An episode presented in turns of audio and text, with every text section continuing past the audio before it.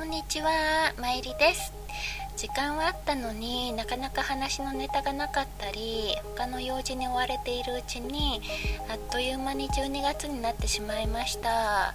平成最後の年ももうすぐ終わってしまうんですね。特に話したいことはないんですけど、来年しがつから外国人労働者の受け入れを拡大する入管法改正案のニュースが今なんか気になっております。日本は少子高齢化や未婚化の影響で明らかに労働力不足、人手不足になってしまっているんですよね。で、女性やシニアに頼ろうとしたりとか、あと エーアイ 人工知能の開発を進めようとしたりしているんですけど、やっぱり外国人労働者の力ってそれでも欠かせないみたいですよね。うちの近所のコンビニも店員さんが外国人のことがすごく多くって、あの人たちは中国の方たちなのかな、見た目は日本人と変わらなくってわからないんですけど、話してて、あ、この人日本人じゃないってわかるんですよね。でも接客態度もいいし、日本語もとっても上手だし、あ、頑張ってるな、頼りになるなっていつも思いますね。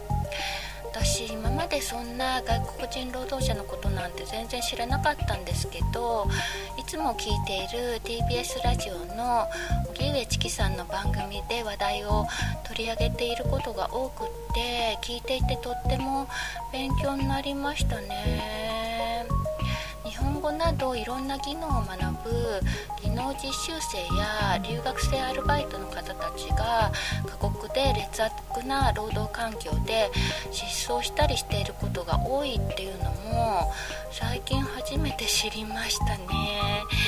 低賃金とか未払いがあったりとか、長時間労働やハラスメントがあったりとか、まあ日本の労働者にもあることなんですけど、心身ともに追い込まれてしまうことがどうも多いみたいなんですよね。あと労働者と受け入れ先の間に介在する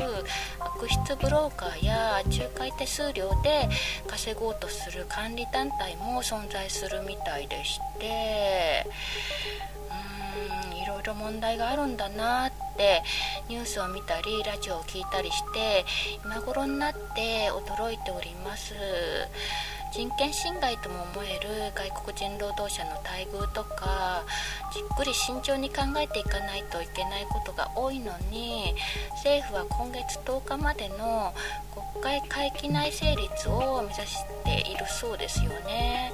なんでそんなに成立を急ぐかって言いますと、今の制度のまんまだと外国人労働者は本来技能を習得したらお国に帰国してしまうらしくてですね、数万人の外国人労働者を引き止めて労働力を確保しようとする狙いがあるみたいなんですね、どうも。でも話を聞いていますと、あんまり細かい部分まで取り決めはされておらず、法案が通過してから決めるっていう態度になっているみたいでして、そんなんで果たして大丈夫なんだろうかって不安や懸念はやっぱり正直ありますね。今回の法案って今までの法務省の入国管理局を出入局在留管理庁っていう省庁にして、特定技能いち号、特定技能に号ってふたつの在留資格を新設するものなんですよね。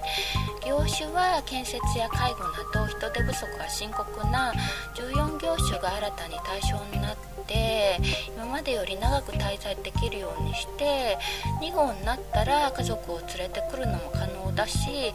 場合によっては永住できるかもってことなんですけど、かもってその辺あやふやではっきりしないんですけど、どうなんでしょうね。登録支援機関も問題があるとされている今までの管理団体にそのまま頼むつもりなんじゃないかって話もあって、でも確かにもう時間がないのでひょっとしてそうなってしまうんでしょうかね。だとしたら外国人労働者の方たちってこれからも失踪したり安くこき使われたり問題は変わらないかもしれませんよね。私たち日本人からしてもやっぱり、私は今外国人が多い地域に住んでいて、まあ治安が悪いってことはないですし、でもこれからはどうなるのかなって不安は正直ありますね。何より日本人の雇用が外国人に奪われてしまうのではって恐れはありますね。以前又吉直樹さんが面接を受けて不採用になったコンビニに行ってみたら外国人が働いていたって話をされていたんですよね。そういうことって確かにあるだろうなって思いまして、あと同僚が外国人だらけになったりとかね、他にもいろいろともう考え出すとキリがないし、話を聞いても頭の悪い私にはよくわからないことが多いですし、うーん今回何か間違ったことを言ってしまってるかもしれませんけど、そうだとしたらすいません。でも外国人の労働力はどうしても必要だって現実は理解できるので、法案が成立したら、うん、やってみるしかないんですかね。